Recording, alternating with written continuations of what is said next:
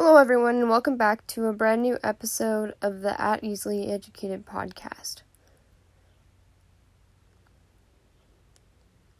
Today, I will be talking about what it's like to reconnect with an old friend or friends from my experience.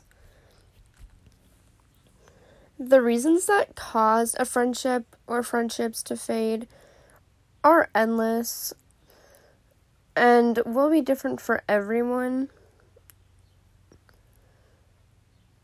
This process can bring up a lot of emotions, and people tend to go back and forth while making a decision such as this one, which is completely understandable and normal. You need to sit back and think about if reconnecting with this person or people will benefit you and the other parties involved. Because if your answer to that question is no, then you may want to avoid it. Just for your own sake and for your friends or friends' sake.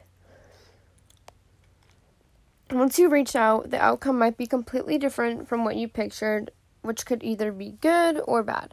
So it's important to remember that.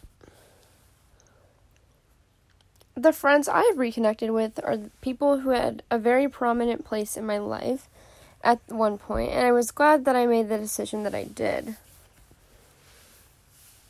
We aren't as close as we once were, and maybe we never will be, or maybe never will be.